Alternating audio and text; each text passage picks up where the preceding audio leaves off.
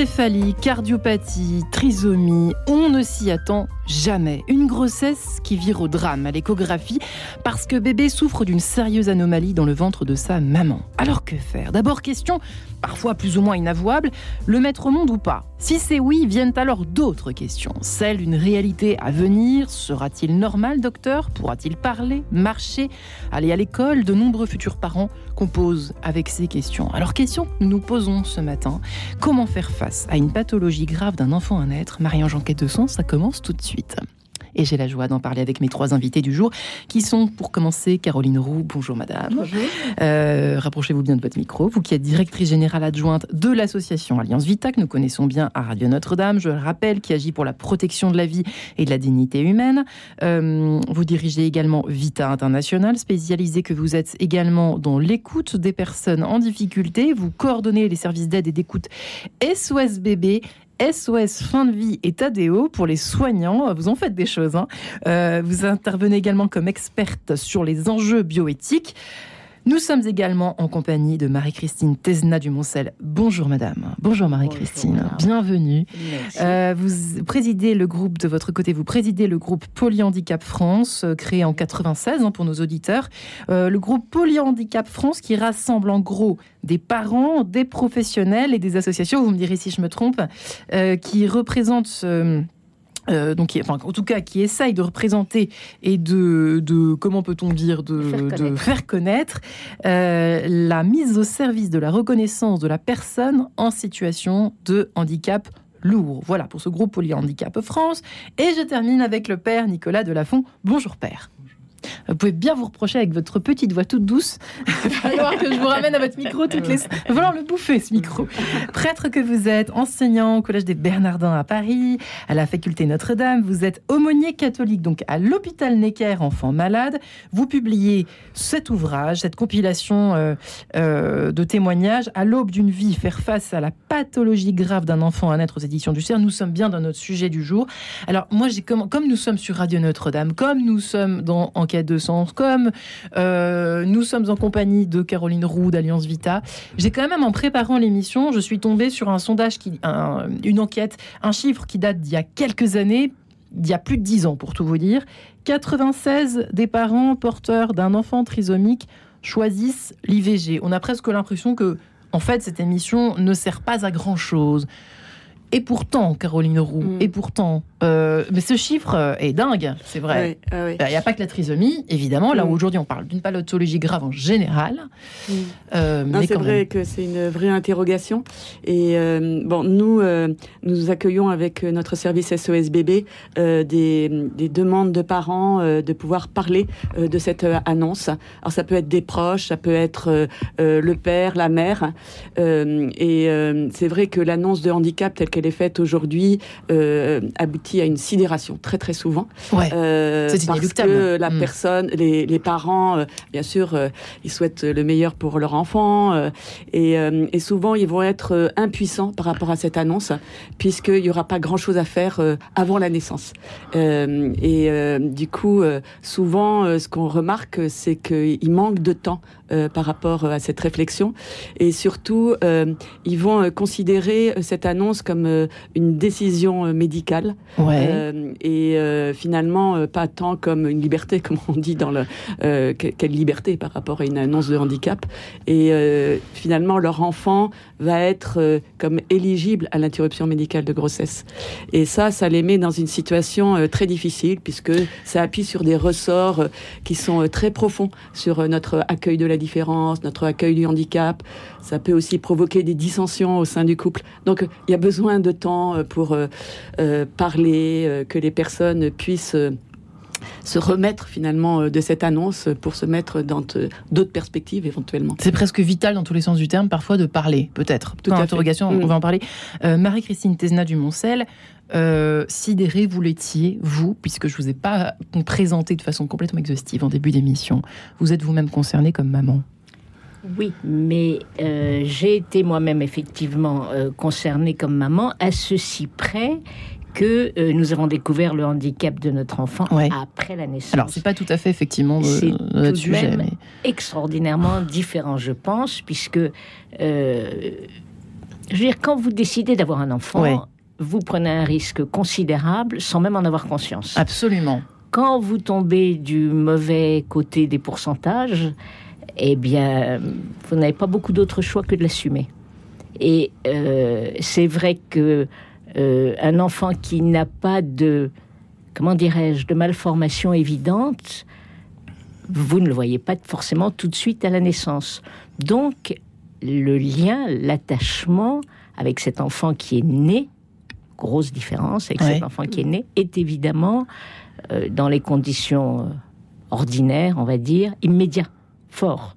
Et donc, après, effectivement, l'annonce est sidérante. Et si je peux me permettre une petite nuance, euh, c'est pas l'annonce, c'est pas dans les conditions où elle est faite, c'est quelles que soient les conditions dans lesquelles elle est faite, eh c'est une sidération évidemment immédiate.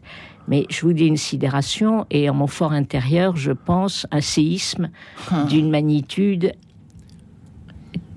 insensée.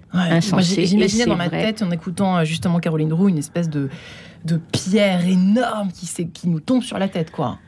Je ne sais pas très bien dans quel terme ça peut, c'est bien, bien décrit, je pense. Oui, je pense que c'est le terme qu'emploient majoritairement les parents.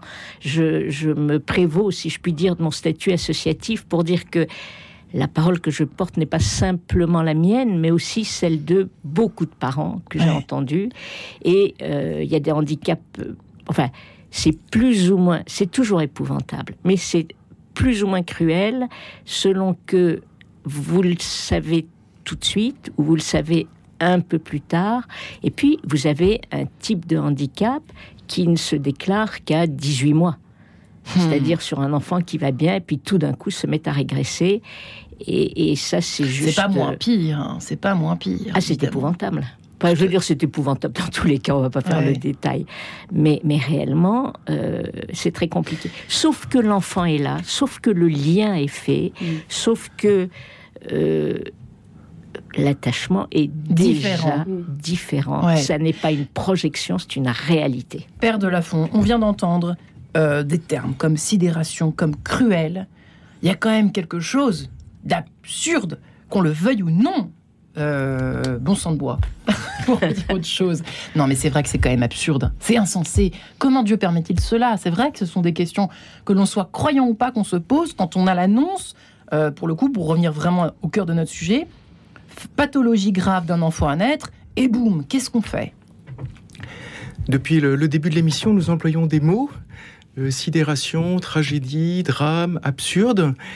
Et, nous voyons bien que nous, commençons déjà à qualifier ce que des parents vivent. Et donc, euh, euh, intérieurement, nous, nous, mettons des, mots, nous, envisageons des réalités. Et en fait, euh, l'être humain, si, nous réalisons vraiment ce que, ce que nous vivons, ne, ne, devrait pas, en fait, d'emblée qualifier ce qu'il va vivre. Euh, ce que nous avons à vivre, il nous faut le vivre tel qu'il se présente.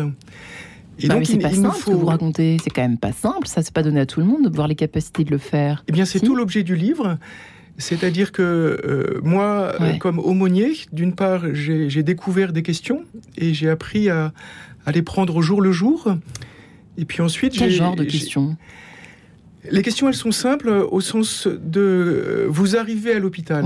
Donc j'ai divisé le livre en, en, trois moments. Le moment où vous, où vous arrivez, le moment où vous restez et le moment où vous sortez de l'hôpital. C'est trois moments successifs pour des parents qui, qui sont confrontés à la pathologie grave d'un enfant. J'ai cherché une image avant de, de venir ce matin et euh, venir dans un hôpital, c'est comme si vous étiez au bord d'une plage, sur un terre ferme, sur une terre ferme, et comme Jésus dans l'Évangile, on va vous demander de nager avec un enfant et comme parent, d'apprendre à nager et puis de vous confronter aux eaux de la mort. C'est-à-dire qu'on va vous dire, vous quittez le, terre, la, terre ferme, qui est votre, votre lieu habituel de vie, et tout d'un coup, vous allez devoir nager. Et la difficulté, c'est d'apprendre à nager, et puis de, de se dire qu'il y a tous les jours un risque. Hmm. Euh, et donc, euh, auquel on ne pense pas quand on a tout va bien, tout est normal, etc. Euh, on n'est pas du tout confronté et habitué à notre époque. Et eh ben c'est tout l'objet du livre aussi, c'est-à-dire de se dire, il faut d'emblée, dès qu'il y a une annonce, réapprendre à vivre. se, se, mettre autrement, aborder différemment. Et en fait, ce dont un être humain a besoin toujours, c'est de pouvoir prendre du recul. Tout le livre cherche à prendre du recul, de pouvoir se dire comment est-ce que je vais aborder les questions? Est-ce que je, sous quel angle je les aborde? Alors, vous savez qu'on a employé ce mot de drame, de tragédie. Le drame, c'est une situation fermée. Ouais. À laquelle je ne peux pas échapper, qui paraît sans issue, mm. et je suis sans liberté. Ouais. Et au fond, il faut que je redécouvre, au fond, quelle est ma liberté? Et ma liberté, je ne peux la, redécouvrir puisqu'il est question de parents, d'une mère, d'un enfant, de deux manières. D'une part, pour une mère, euh, vous savez, quand vous, quand vous rentrez à l'hôpital avant un accouchement, cet enfant, il est en vous. Et ça, c'est unique au milieu du monde. Et puis ensuite, euh, nous, nous, divisons souvent les, les périodes. Pour nous, ce qui est important, c'est la naissance. Et en fait, il y a tout l'avant de la naissance. Nous passons, chacun de nous, nous avons passé euh, un peu moins d'un an dans le ventre d'une mère et de se demander, mais c'est quel est ce temps? Et cet enfant, il est, il, est, il est bien vivant dans le ventre de sa mère. Il est déjà un vivant. Même si la mère, Caroline Roux mm. et euh, mesdames, et Marie-Christine Tesna du Moncel, euh, passent par des montagnes russes émotionnelles. Euh, mm. Au moment, à partir de l'annonce. Déjà, moi qui ai eu une petite fille il n'y a pas très très longtemps de cela, euh, on panique déjà, euh, certains moments en tout cas, plus ou moins, selon les femmes, selon les histoires, selon voilà euh, les, psychologies de chacune et de chacun des parents, parce qu'on est deux aussi, on va parler des papas.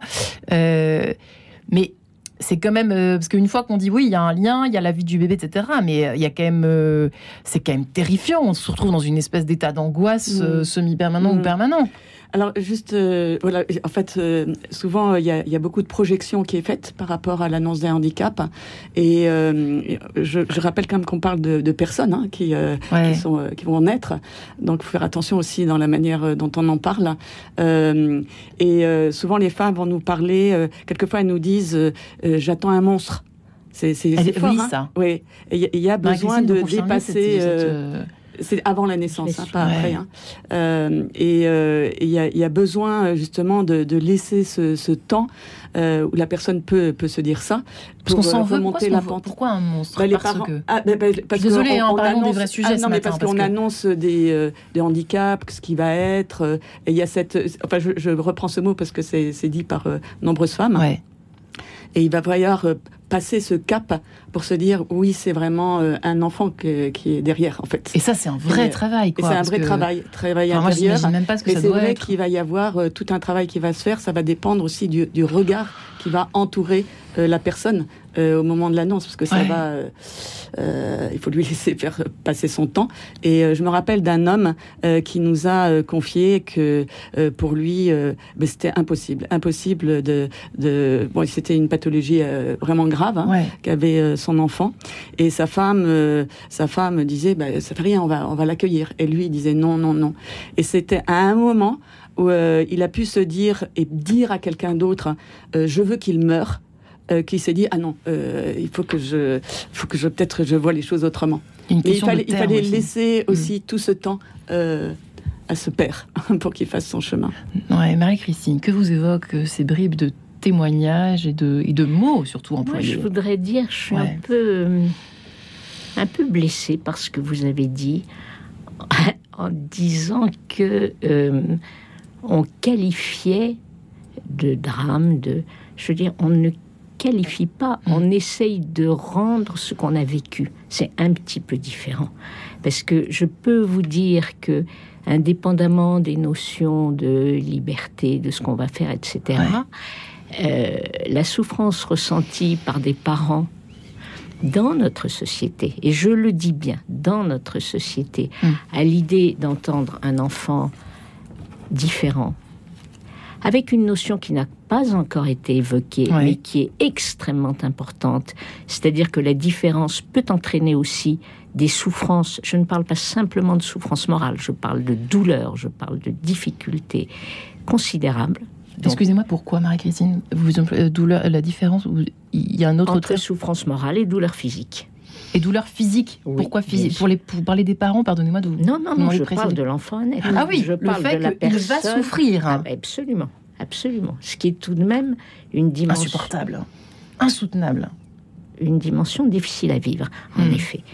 Et donc, euh, voilà, c'est ce que je voulais dire, c'est qu'il y a un degré, encore une fois, dans notre société qui est très... Je confirme ce que vous avez dit, Madame, il est vrai que le nombre d'enfants porteurs de trisomie a considérablement diminué au cours de ces dernières années. Mais il faut dire aussi que la trisomie est euh, un des handicaps les plus euh, aisément repérables, que ça fait des années qu'on le dépiste férocement et que malheureusement, enfin malheureusement, je ne sais pas comment il faut le dire, parce que j'ai eu affaire, moi, encore une fois, dans mon activité professionnelle, excusez-moi, euh, à toutes sortes de médecins. C'est-à-dire que vous avez des médecins qui ont une tolérance vis-à-vis de la différence, vis-à-vis du handicap, vis-à-vis de l'altérité, mm. qui est variable. Et donc, vous avez des femmes à qui on va dire mais madame, vous attendez un enfant trisomique, on vous propose tout de suite une interruption de grossesse, en, les poussant dans ce sens-là. Hmm. Et puis, vous avez des médecins, et je, regrette qu'ils ne soient pas là aujourd'hui, mais je pense notamment euh, au professeur Thierry Billette de Villemer, qui a été longtemps chef de service à Trousseau, et euh, qui est un neuropédiatre d'une qualité médicale et humaine euh, remarquable, pour pas dire exceptionnel, et qui disait mais c'est ce qu'il y a de plus difficile d'accompagner des familles, de respecter leur choix, quel qu'il soit, de leur donner des pistes de, de réflexion, parce que l'idée c'est c'est que vous êtes perdu quand ça arrive. Alors vous êtes déjà perdu quand l'enfant est né. Je présume que euh, quand il est à naître, parce qu'évidemment, quand il est né, ben, il est là. Il, est là maintenant. Il est là. Il y a tout de même eu une époque, je tiens à le préciser. Alors, c'est un peu plus. Euh, donc, mon fils est né en 85. Mm. Euh, et la génération d'avant, vous avez quand même eu des médecins, quand vous mettiez au monde un enfant lourdement handicapé, qui vous disaient Oh ben, placez-le, oubliez-le et faites-en un autre. C'était ce qu'on disait à l'époque, en 85. Ah non, non, non, non, non. Je vous dis, en 85, moi, je ne l'ai pas entendu. Mais des gens, euh, mettons, en 75 ou en 60... Enfin, bon, je veux dire, c'est pas une question de date, c'est une question de regard qui vous disait ça. Je veux dire, c'est Aujourd'hui, ça paraît ahurissant. C'était épouvantablement douloureux pour les mères qui l'entendaient, parce que c'était quand même leur bébé. comme, des, comme des, voilà, comme de vulgaires objets, quoi. Bah écoutez, faisons un autre. Ben non, oui, celui-là est raté. Retour à l'envoyeur. Euh, voilà, c'est euh, le brouillon, et puis après, hop, euh, Peut-être pas le brouillon, mais c'est exactement comme vous recevez, vous recevez un colis, vous voyez que c'est cassé, ben vous renvoyez, vous demandez le même intact. Ce qui est tout de même en termes, enfin, il s'agit quand même de bébé, ce qui veut dire d'être humain, quoi, de personne. C'est juste scandaleux. Aujourd'hui, les choses sont un peu différentes, mais vous avez quand même euh, des réactions médicales variables. Et effectivement, vous savez comme moi qu'aujourd'hui les grossesses, enfin les suivis de grossesse sont extrêmement médicalisés. Ça, je peux témoigner. je peux témoigner pendant 52 minutes, si vous voulez. Et, donc, euh, et donc, évidemment, euh, il y a beaucoup de, de différences mm. qui sont repérées, mais pas toutes. Et il s'en faut de beaucoup. Donc effectivement, euh, vous avez l'impression que, au motif que vous avez eu toutes les échographies du monde, que ceci, que cela, mm. mais c'est pas toujours vrai. Mm. Et, en plus, il y a le contraire aussi. Euh, on a accompagné un couple, elle, elle attendait euh, des, des, jumelles, et l'une semblait empêcher l'autre de se développer. Du coup, euh, il y a eu une proposition euh, d'avortement euh, sélectif entre une des deux jumelles. Les parents étaient évidemment dans une grande difficulté. Est-ce que Quel dilemme inextricable cette grossesse au risque de perdre les deux Enfin, voyez. Et, et finalement, finalement, ils ont poursuivi la grossesse après vraiment des, tsunamis, hein, des, des, difficultés. Et, et, la mère dit des années après elle avait encore ce sentiment que celle qui euh, devait mourir et qui finalement euh, a vécu, euh, eh bien, il y, a eu un, problème d'attachement. a dû être accompagné psychologiquement, même après, après la naissance. Eh bien, je propose de dire, dire grossesse anxiogène. Oui, absolument. Et nous continuerons cette conversation, si vous le permettez, mesdames et messieurs, après cette page en couleur. À tout de suite.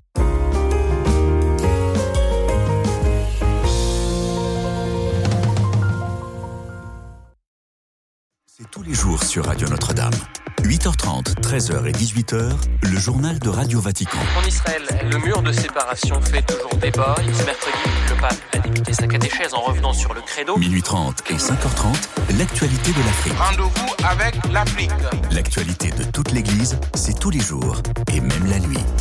Et même la nuit. Représentation théâtrale. Charles de Foucault, frère universel de Francesco Agnello.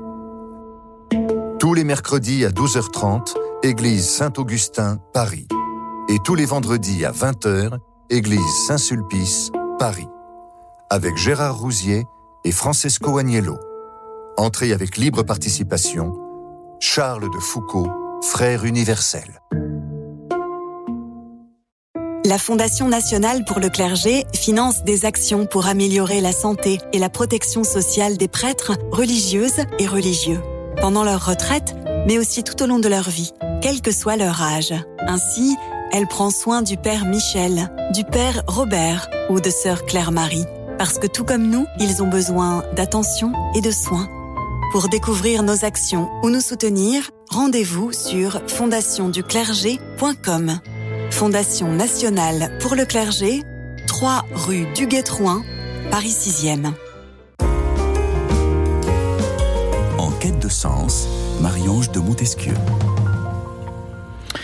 Question lourde et délicate, ô combien ce matin dans Quête de sens, voire scandaleuse, on peut aussi le dire, hein, je suis désolée, mais comment faire face à une pathologie grave d'un enfant à naître?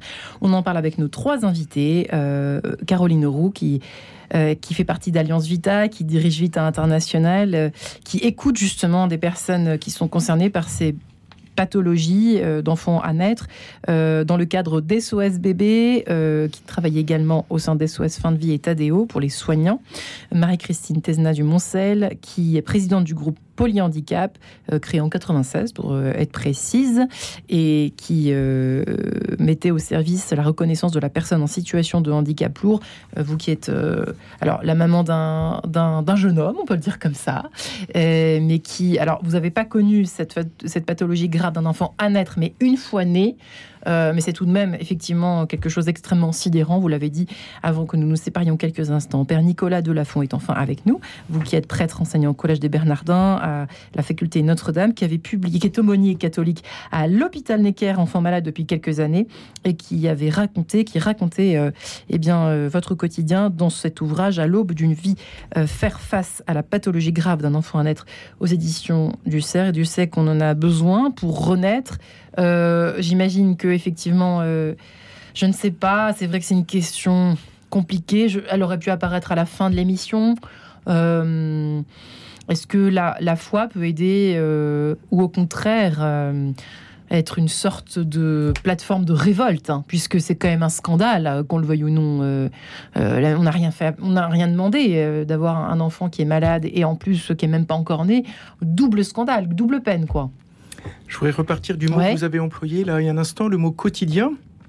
Il se trouve là, euh, on est ce matin sur Radio Notre-Dame. Je pense à, notamment à toutes ces femmes qui, dorment à l'hôpital Necker et donc qui passent leur nuit aux côtés de leurs enfants. Et euh, parfois aussi, les, pères ils se relaient, la, la, famille essaye de s'organiser pour être auprès d'un enfant. Et euh, ces femmes racontent, euh, quand je viens les voir, notamment la nuit qu'elles ont passée, on dort très très mal à, Necker, comme dans tous les gros services de réanimation, ce sont des services très bruyants. Et donc, euh, le point de départ, je reviens à ce que je disais aussi au début de l'émission, il faut partir du quotidien, de ce qui est à vivre maintenant. Et nous avons évoqué énormément de questions, et je reviens aussi sur les mots que nous avons employés. Le quotidien, c'est simplement déjà pour ces mères, euh, alors qu'elles sont enceintes, dormir à Necker avec leur enfant. Et vous avez qui n'est pas encore né ou qui est né là Là, on est avant. Là, hein. Alors, soit avant, soit après, parce puisque hmm. il y a, des moments. Hmm. Et donc, vous passez par des moments très variés. Et donc, des moments où, effectivement, euh, vous portez votre enfant, puis des moments ensuite où ces enfants sont avec leurs parents en réanimation euh, néonatale. Et donc, ce que, je reviens sur la, question de, la nuit, le quotidien. Vous vous posez énormément de questions. des questions sur, sur Dieu, des questions sur votre foi, comment cette foi va, vous allez la vivre? On peut appeler ça, si on n'emploie pas un mot trop, trop fort, la vie de l'âme. Qu'est-ce que je fais au bon Dieu, quoi? C'est ça votre quotidien Mais pas nécessairement. qu'on vous pose. Qu'est-ce qu'on vous pose Quand on a envie de savoir dans le concret comment ça se passe, père? Mais les questions qu'on vous pose, elles sont différentes selon chacun. Alors Et c'est les questions d'un couple. Euh, c'est-à-dire qu'il euh, y a deux personnes, deux personnes qui réagissent différemment. Et puis, c'est des questions au quotidien. C'est-à-dire qu'il y a un moment qu'on a évoqué, qui est le moment un peu de la sidération, du choc. Mais un être humain est, capable de sortir de ce moment. Il est capable avec bah, sa... Pas toujours. Hein. Et eh Je ben, suis pas d'accord avec vous. Hein. Et, eh, eh ben, pas toujours. en tout, cas, en tout cas, ce que je peux vous dire, c'est qu'il passe par des étapes. Et donc moi, je suis témoin de ces étapes. Alors, et que moi, ma mission, c'est d'être à leur côté. Donc euh, moi, j'ai deux missions à leur côté. C'est d'une part de, de, leur apporter euh, une aide sacramentelle souvent ce, que, ce qui est beaucoup demandé dans des, des, services comme cela, c'est la question d'un baptême d'un enfant en urgence. Euh, Alors, in utero? alors, pas, on ne peut pas baptiser un enfant. On, ah bah, c'est une vraie question, d'accord, ok. Et on ne peut pas baptiser aussi un enfant mort. Donc, on ne peut baptiser qu'un enfant vivant qui est, qui, est, qui est, donc, qui est né. Et, donc, mais on peut le faire très vite. Donc, il m'arrive d'aller au bloc opératoire de Necker qui, qui me permet de venir baptiser cet enfant. Pour des enfants qui, par exemple, un enfant qui a une anencéphalie, qui ne vivra que quelques heures, eh bien, il m'est arrivé plusieurs fois de, pouvoir le baptiser euh, juste avant sa mort à l'hôpital Necker. Et c'est des parents qui sont pas forcément croyants, ou, enfin pratiquants en tout cas. Si croyants, j'imagine que si, parce qu'on ne demande pas le baptême, enfin n'importe qui ne demande pas le baptême pour son enfant. Oui. Mais est-ce vous voyez ce que je veux dire? Est-ce qu'il y a un rapport forcément euh, hyper fort à la pratique ou pas? Eh bien, il me semble que dans un hôpital, quand vous êtes dans un hôpital, les questions se posent différemment parce que c'est d'abord le viscéral qui, qui, est fort. Et donc, un enfant, que vous soyez croyant ou peu croyant, mmh. pratiquant ou non pratiquant, tout d'un coup, vous allez vous dire, au fond, qu'est-ce que je pourrais faire pour lui?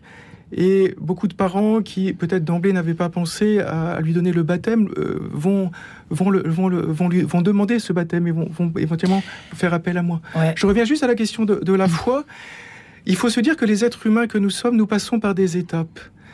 Nous, nous, et il faut nous aider à, Et des montagnes russes aussi. Et des montagnes russes. Vous, appelez, vous les appelez comme, comme, je sais pas, vous leur donnez les noms que vous voulez et que euh, il faut nous donner du temps. Nous avons besoin de temps. Euh, la vie sans temporalité, euh, la vie quand on est toujours dans l'immédiat, dans le choc, c'est pas une vie humaine. Vous, vous avez écouté l'émission d'hier, père j'ai pas écouté, non, Eh ben, on dirait que vous copiez. Non, je plaisante.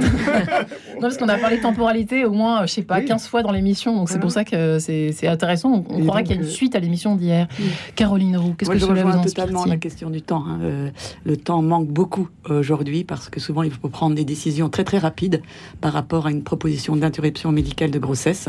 Et nous, c'est vrai qu'on insiste beaucoup auprès des parents qui nous appellent de dire, mais vous avez le temps ne, vous. Euh, alors c'est parce que quelquefois la grossesse est déjà avancée, euh, donc euh, les médecins préfèrent faire ces avortements qui sont plus difficiles. Hein, c'est pratiquement des accouchements. le plutôt. On peut avoir envie de mourir ou pas. Une pression, ça nous arrive sur le coup. Forte. Sur le coup, est-ce qu'on peut avoir envie de mourir soi-même même? Ça peut être une tentation. Bah, ça peut être, une tentation. Mais je voudrais insister sur un phénomène dont on n'a pas parlé, c'est la pression aussi qui est exercée à cause de, de la judiciarisation de plus en plus. C'est-à-dire que si euh, un enfant euh, n'est pas, euh, si on n'a pas alerté sur son handicap, les parents peuvent se retourner aussi contre les médecins. Et du coup, il y a une forme de cercle vicieux aussi qui, par exemple, on a vu, par exemple, des, enfants qui meurent très vite après la naissance. c'est vrai que les parents nous témoignent de combien c'est plus fort pour eux de pouvoir aller jusqu'à la naissance et de pouvoir presque voir l'enfant, pouvoir le baptiser euh, si c'est possible, plutôt que de répondre euh, aux propositions euh, de, tout de suite faire une interruption médicale de grossesse. Et une femme nous disait combien ça a apaisé la, difficulté, l'horreur presque de savoir que son bébé allait mourir, mais ça a pu être accompagné par lui, par, par elle, par son mari, d'une autre manière. Et du coup, donc là, il y a quand même une tendance plutôt positive qui est en train de se développer, notamment avec ce qu'on appelle des, réanimations, des, accompagnements presque en palliatif à la naissance. Et ça, ça va dans le bon sens. Quand c'est ça peut être proposé.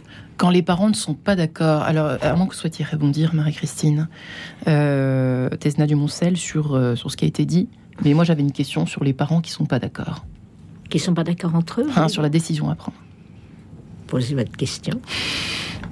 Quand nous ne sommes pas d'accord, tant que parents, sur faut-il garder l'enfant, par exemple, ou pas, c'est compliqué s'il est polyhandicapé, s'il est victime, euh, comme on l'a dit, euh, parce que là, l'enfant qui meurt quelques heures après la naissance, la question se pose quand même, mais différemment d'un enfant qui sera, par exemple, handicapé à vie, malade à vie, etc. etc. C'est complexe, cette affaire-là aussi. Quand on n'est pas d'accord sur ce qu'il faut faire dans le couple, ça doit arriver, ça. Euh, je ne sais pas quoi vous dire. Hmm. Évidemment, ça doit arriver. Euh, il y a aussi des conditions où c'est non seulement le couple, mais un peu la famille qui s'en mêle. Ouais. Que dans des familles, je veux dire, euh, soudées ou, pas d'ailleurs. Et puis, vous avez quand même, et il y en a malheureusement un certain nombre, euh, des mamans solo où il n'y a pas de couple. Et c'est effectivement donc là. Que faire hein? Hmm. Et donc, euh, et donc c'est très compliqué. Je pense que, je sais pas bien quoi vous dire parce que je pense que là, on est complètement dans du cas par cas. Ouais. Ce que j'aimerais quand même dire, parce que ça me paraît euh, fondamental, c'est que dans cette histoire de d'enfants différents, on est quand même dans une société remarquablement hostile quoi qu'on en dise, etc. Vous avez des sociétés où, euh, c'est encore pire. Par exemple, je, je, pense à des gens que j'ai connus, euh, euh, enfin que j'ai connus, bref, des gens qui étaient en Indonésie, qui avaient un enfant très lourdement handicapé mhm. et qui disaient, qui le cachaient. Parce que, non mais qui le cachaient simplement parce que ils avaient eu un enfant. Vous savez, ce sont des, des pensées qui sont liées à l'idée de la réincarnation, c'était une punition. Donc, il portait quelque chose qui était extrêmement négatif. Vous avez d'autres euh, d'autres civilisations, d'autres cultures, on vous dit que l'enfant différent est un lien entre le ciel ou l'équivalent de notre ciel et la terre. Vous avez euh, et, c'est très curieux. Moi, j'ai entendu euh, justement à l'espace éthique un philosophe burkinabé qui nous expliquait ça. C'était complètement extraordinaire que l'enfant était non pas différent comme nous le voyons aujourd'hui par rapport à une altérité, mais d'une autre essence. Qu'il était vraiment une sorte de, une sorte de, encore une fois, de lien entre le ciel. Donc je pense que on va faire un cours d'histoire des religions, j'en suis bien incapable. Mais ce que je veux dire par là, c'est que je pense qu'on est aujourd'hui et maintenant dans une société qui devrait être accueillante, qui l'est dans certains cas, mm.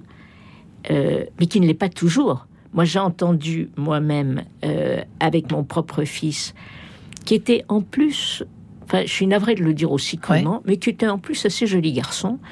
Euh, non, mais c'est important parce que le polyhandicap, vous savez, il y a un certain nombre de malformations qui sont de naissance ou qui peuvent être acquises simplement parce que les enfants ont un tonus différent, une spasticité, etc. Mhm. Mais qui était évidemment euh, non seulement en fauteuil, mais euh, assis dans une coque qu'il maintenait assis parce qu'il n'avait pas acquis la position assise. Et donc de voir des gens, enfin entendre des gens qui disent ah non, mais ce genre d'enfant, on ne devrait pas les laisser vivre. Hmm. Je vous le cite texto. Je peux vous poser une question extrêmement délicate, Marie-Christine. Ben, je ne sais pas, c'est la réponse qui sont délicates. Vous l'auriez-vous gardé de toute façon si vous l'aviez su Comment voulez-vous que je le sache hmm. Vous avez posé, vous a posé la question déjà, j'imagine. Mais non, mais attendez, c'est une question totalement absurde. Je ne peux pas répondre à la place d'une personne que je ne suis pas. Hmm. Là, vous êtes en train de me parler de ce que j'aurais fait en face d'un fœtus, d'un enfant à naître, et moi, je mets un visage sur cet enfant, puisqu'il a quand même vécu quasiment 30 ans. Il est mort il y a 7 ans, mais il a vécu quasiment 30 ans. Donc, ce n'est pas une projection, une idée, un enfant à naître. C'est un vrai jeune homme avec une vraie existence, une vraie personnalité, etc. Personnalité, euh, avec tous ces toutes ces difficultés, bien sûr. Hmm. Mais euh, je ne peux absolument pas répondre à cette question. C'est comme si vous me demandiez, euh, je ne sais pas, de, vous parler de ce qui se passe après la mort. Je, ne sais pas. Père euh, de la Fond, ne vous entendez pas, Père, restez avec nous. Non, j'ai une question effectivement reliée à celle que je viens de poser à Marie-Christine. À savoir que c'est vrai qu'il y a pas, c'est difficile de se projeter aussi parce qu'il n'y a pas d'image, on n'a pas d'idée du visage, de la mm. personnalité de cet enfant à naître, hein, qui est qui est atteint d'une euh, atteint d'une pathologie grave. Merci de ne pas tripoter votre micro, père. C'est compliqué, ça rajoute encore quelque chose de très difficile Alors, à euh, accepter. vous avez employé, euh, vous avez parlé de projection, c'est évidemment un aspect de, de puisqu'elle est liée à l'annonce. Évidemment, évidemment, quand chacun de nous nous recevons une annonce, euh, le, premier moment, sans doute, c'est de, commencer à nous représenter ce que nous allons, vivre. Et cette représentation, elle, vous pouvez vous représenter de multiples manières une situation. Euh, une situation, vous pouvez vous la représenter de manière très noire ou au contraire euh, voir des aspects que, que, auxquels on ne pense pas, auxquels on ne pense pas d'emblée. dans cette émission, on a parlé de, beaucoup de, de, de réalités il faudrait qualifier, les, pathologies ne sont pas toutes les mêmes. Je vais vous donner un exemple parce que si on parle tout de manière plate, on se rend pas compte qu'il y a énormément de différences et qu'il y a une multitude de pathologies. Alors, je vais vous prendre un exemple pour que ça, tout soit parlant. Donc, une pathologie qui, est, qui revient souvent à l'hôpital Necker, ce sont des, enfants qui ont ce qu'on appelle une anencéphalie, c'est-à-dire qui n'ont pas de cerveau. Alors, spontanément, les parents racontent qu'ils ont dû se représenter, une mère enceinte se représente ce que peut signifier de porter en elle un enfant sans cerveau. Hmm. En réalité, c'est pas du tout un monstre, ça que je veux déjà signifier. Et, donc, euh, avoir un cerveau, euh, ne pas avoir de cerveau, c'est en un sens ne pas avoir de cerveau qui fonctionne. Mais quand, quand, quand l'enfant naît, eh bien, vous verrez un petit enfant, euh, entre guillemets, vous vous apercevrez pas nécessairement qu'il est atteint d'une anencéphalie. Hmm. Alors, cette pathologie qui est extrêmement grave, euh, eh bien, cet enfant, euh, selon une très forte probabilité, ne va vivre que quelques heures ou quelques jours. Et donc, si, si cet enfant est mis au monde, si une femme euh, accouche de, de cet enfant, comme cela, cela m'est arrivé, eh bien, de le voir, vous allez être avec ce petit enfant qui, en apparence, vous ne voyez rien de particulier, et puis, ça va être extrêmement dur. Ça, faut pas mesurer. Donc, je reviens à ce mot de drame qui a été employé bah oui, au début. quand même. Le...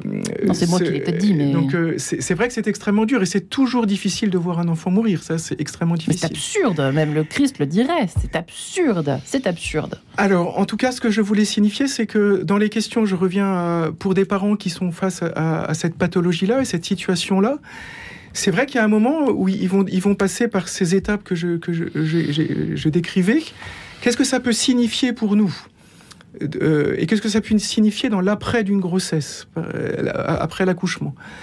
Et notamment pour une femme, moi j'ai compris comme prêtre, par exemple, je à une maman très précisément, qui disait j'ai besoin psychologiquement de me dire que ce que va signifier pour moi six mois de grossesse avec un enfant dont je sais déjà que euh, euh, qu'après l'accouchement, je, ne le verrai que quelques heures. Et là, je, parle aussi de, euh, par rapport à l'hôpital Necker et ce que je vois, tous les médecins disent que c'est extrêmement important pour une maman de rencontrer son enfant vivant. Et donc ces mamans qui mettent au monde un enfant qui a une anencéphalie, eh bien elles le rencontrent. Il est là au milieu avec nous et elles le voient, elles, elles ont cette joie de, l'avoir vu vivant, de l'avoir vu une, euh, une, fois né vivant dans leurs bras et avec, avec leur père. Mais pour qu'elles puissent vivre ça, c'est là où je reviens à ce que vous disiez, pour qu'elles puissent vivre ça, vous allez passer par plein de sortes d'étapes. Et pour pouvoir arriver jusque-là, et j'espère en tout cas que l'Église, que cet aumônier que je suis, euh, aussi le, le, soutien réel hein, de tous les services, des médecins, des infirmières pour ces parents, l'émotion que nous avons tous. Parce que donc euh, on n'a pas beaucoup parlé des parents et des enfants, mais tout ça est évidemment euh, suscite beaucoup d'émotions dans les services. Lorsque nous savons qu'il y a un petit enfant qui est là et qui va, qui va, qui va vivre quelques heures. Alors du coup, c'est ces étapes que je, que je voulais sur lesquelles. Eh bien, on va en parler justement après Pergolet, si vous le permettez, puisque je vais me faire gronder par le monsieur qui est derrière cette vitre, qui s'appelle Dimitri. À tout de suite. Radio Notre-Dame.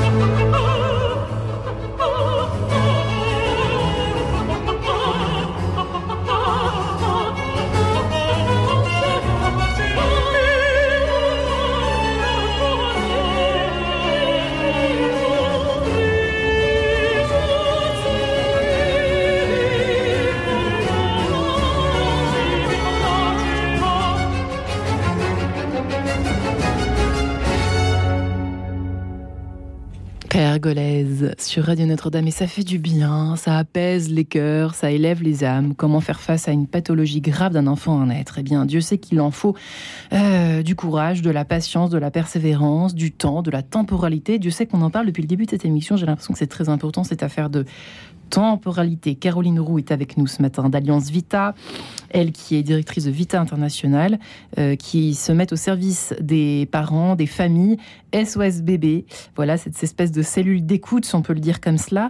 Marie-Christine Tesna du Moncel, qui elle préside le groupe Polyhandicap, qui a été créé en 96 Polyhandicap France, pardonnez-moi Marie-Christine, et le père Nicolas Delafont qui œuvre à Necker, l'hôpital des enfants malades, qui est aumônier eh bien, depuis quelques années et qui écrit cet ouvrage à l'aube d'une vie, faire face à la pathologie grave d'un enfant à naître aux éditions du CERF, effectivement. Euh, avant de nous attaquer... Euh, aux étapes, parce que c'est quand même ça qui est intéressant, et euh, les parents qui nous écoutent ce matin, qui sont concernés par cette, euh, euh, cette attente d'un enfant victime d'une pathologie grave, je pense qu'ils sont dans l'attente de savoir un peu comment, quelles sont ces étapes identifiées par vous, père, et puis les uns les autres ici, comment, comment les aborder, les affronter au mieux. Caroline, vous aviez peut-être une anecdote à nous faire partager autour de ces justement sortes de, montagnes russes et autres. je me rappelle d'une femme qui est venu après euh, une interruption médicale de grossesse euh, vers nous. Euh, donc pour son, son, enfant a été détecté avec une trisomie 21 et elle est finalement elle venue. Le tsunami s'est passé aussi après en rencontrant un enfant trisomique 21 et qui faisait du théâtre, qui s'est dit mais ça aurait pu être mon enfant.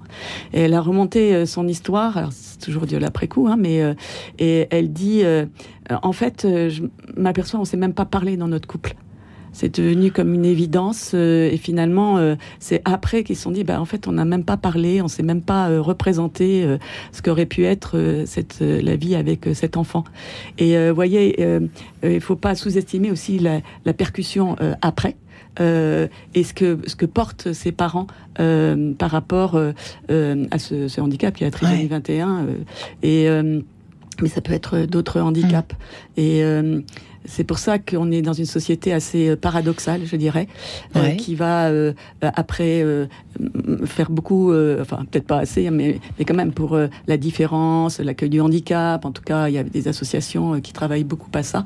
et puis en même temps, cette peur qui, qui nous saisit euh, par rapport euh, handicap. Et quand j'y pense, il y a peut-être des personnes handicapées hein, qui, qui, nous écoutent et combien elles peuvent se sentir rejetées elles-mêmes. Donc, vous voyez, il y a un petit cercle, enfin même un, un gros cercle vicieux mmh. qui, qui demande à prendre du recul. Et quand on dit, euh, bah, c'est pas forcément, enfin, il y a un tsunami, mais après il faut, voilà, essayer de, revenir à, à, la réalité. c'est très important parce que après ça va nous suivre pendant la vie. Et c'est vrai, ce qui était, ce qui était intéressant tout à l'heure, ce que vous avez longuement évoqué, Père de la fond, c'est comment on se... Alors, je comprenais pas très bien ce que vous vouliez dire au début de l'émission. Comment on se représente les choses et comment euh, qu'est-ce que le réel au fond? Et c'est intéressant parce que vous l'illustrez euh, avec cet exemple, euh, Caroline Roux, Marie-Christine Tesna du Moncel. C'est vrai que ce, rapport à la réalité, qui est différente, évidemment qu'on peut pas aborder aujourd'hui toutes les pathologies, toutes les façons de réagir, parce que nous sommes tous différentes et tous différents.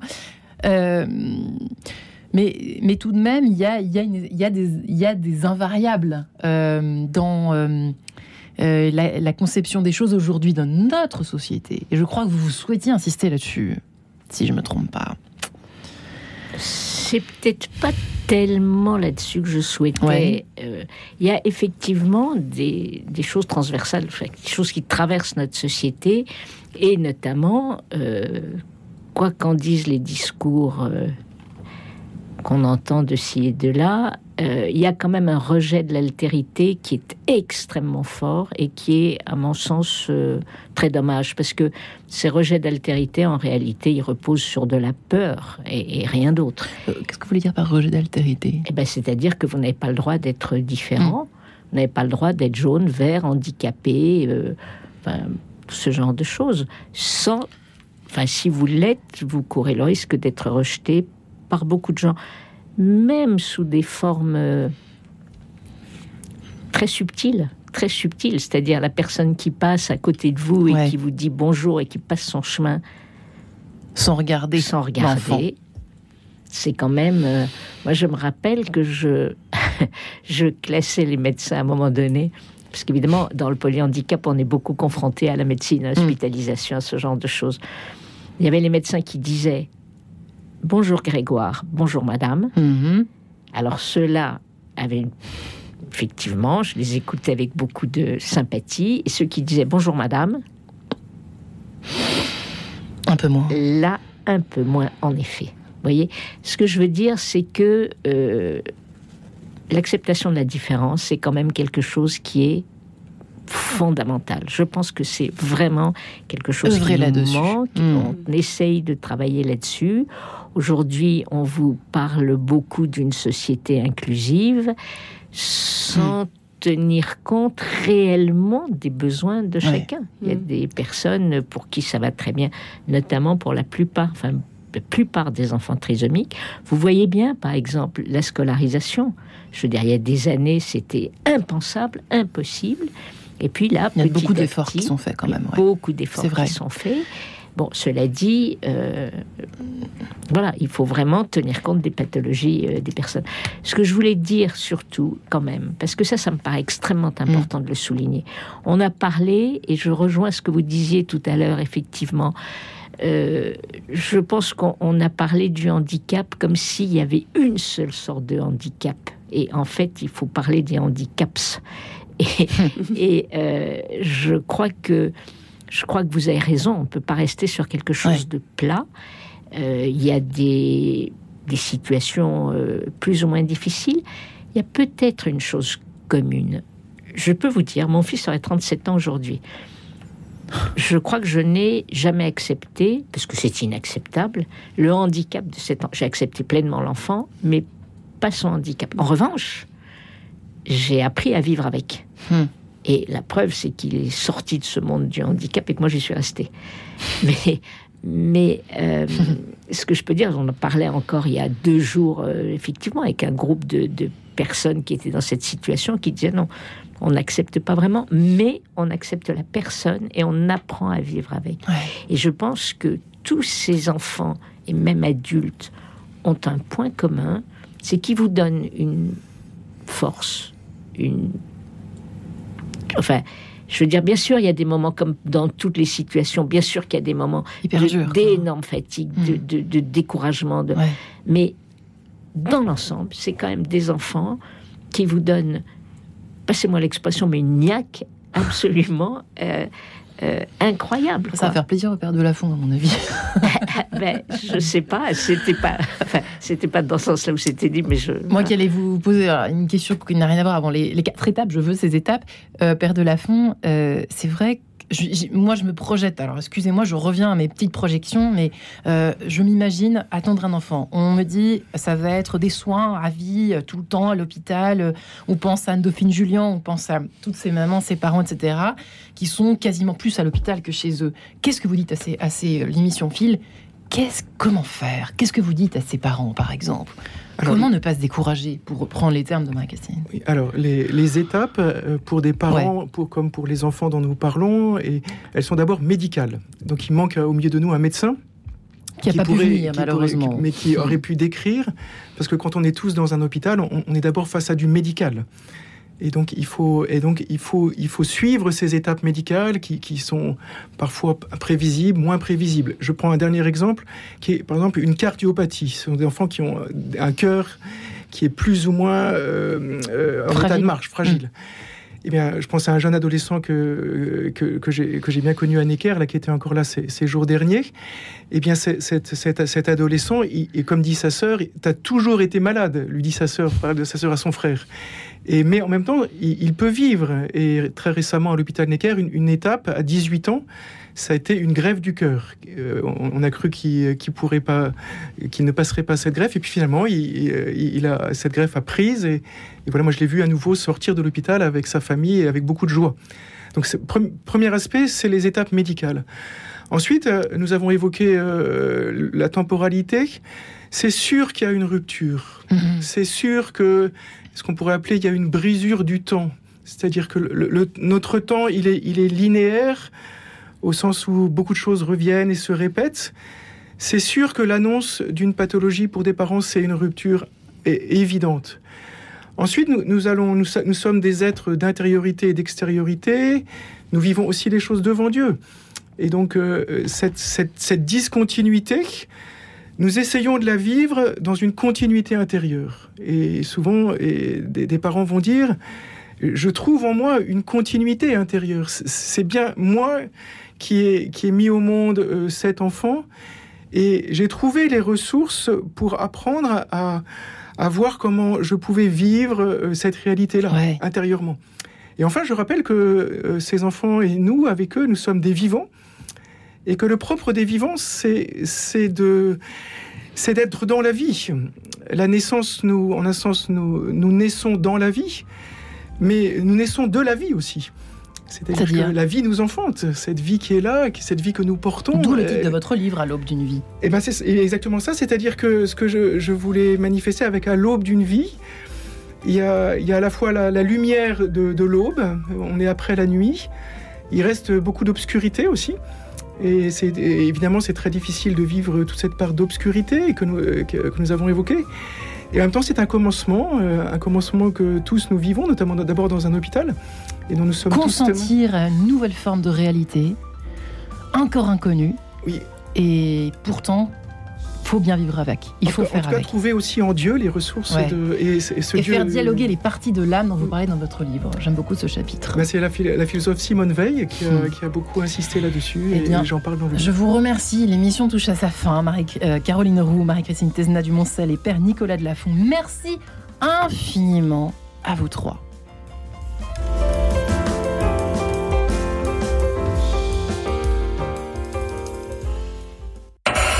Retrouvez le podcast de cette émission sur le www.radionotre-dame.com.